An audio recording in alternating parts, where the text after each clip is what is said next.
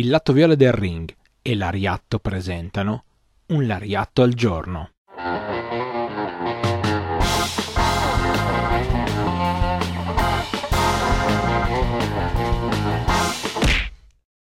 Benvenuti tutti a questo nuovo episodio di Un Lariatto al giorno, un lariatto che noi quotidianamente alle 8 di mattina dal lunedì al venerdì vi proponiamo. Che cos'è un lariatto al giorno? Beh, se non lo sapete, dopo tutte queste puntate è un pochino colpa vostra, però è anche possibile che siate arrivati qui per la prima volta oggi, quindi ve lo dico io.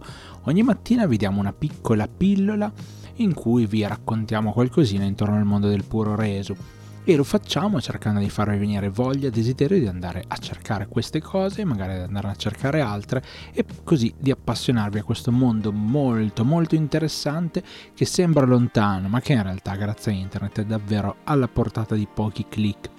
Qua per esempio nell'ariatto di oggi andiamo a parlare di due realtà che sembrano distinte e lontane tra loro, ma che nel tempo in realtà hanno collaborato tante tante volte. Parliamo infatti della New Japan Pro Wrestling e della All Japan Pro Wrestling, che nel 2005 fanno questo show condiviso in cui c'è un main event molto molto interessante. Per il tempo limite di 60 minuti si sarebbero affrontati due campioni Tenzan, IWGP Champion quindi della New Japan e Kojima, campione Triple Crown della All Japan. Questo tempo limite di 60 minuti sembra proprio essere quello dove vogliono arrivare, anche se in realtà poi le cose non andranno esattamente così. Le due federazioni hanno ovviamente parlato tra loro e si sono dette facciamo un finale che possa essere particolare, un finale che possa sembrare quasi una fregatura, facciamo un finale che faccia parlare un po' le persone. Decidono quindi di avvicinarsi tantissimo ai 60 minuti di tempo limite, salvo poi tirar fuori il discorso che Tenzan era risaputo avesse un infortunio alla schiena da cui avrebbe dovuto insomma curarsi per riprendersi e per tornare al 100%. A questo punto quindi dopo 59 minuti e 49 secondi, beh, Tenzan dice non ce la faccio più, devo, devo smettere, devo dare forfè.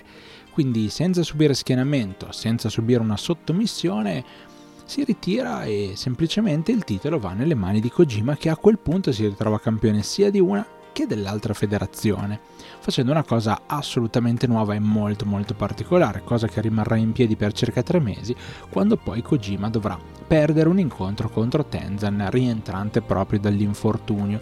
Tenzan poi perderà sempre nel 2005 a luglio quel titolo ma è stato protagonista di questo scambio molto interessante e molto particolare che qua vi abbiamo riportato.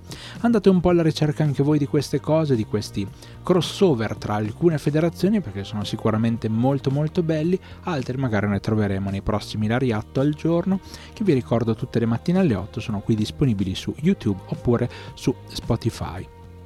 Se volete invece chiacchierare con noi riguardo a ciò che è l'attualità del puro resu, beh, non dovete far altro che sintonizzarvi sul canale Twitch del lato vero del ring.